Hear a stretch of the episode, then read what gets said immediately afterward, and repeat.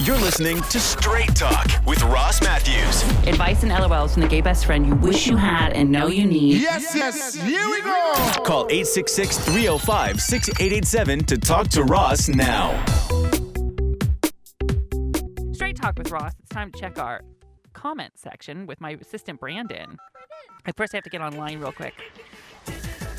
All right. I like the style up tones. Okay.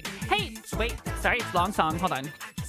And baby, baby, baby, baby, you can Brandon. Well, I am My perusing- assistant Brandon is here. Hi, your hair looks good. You could have a man I'm bun. right on top of that. I have a, I have a Rose. mini man bun. yes, you do. So what's up? Uh, I'm checking all the social media, and one of them says, which I thought you would like. I've been listening since week one, and I must say, Dr. Laura should take a note. Darling.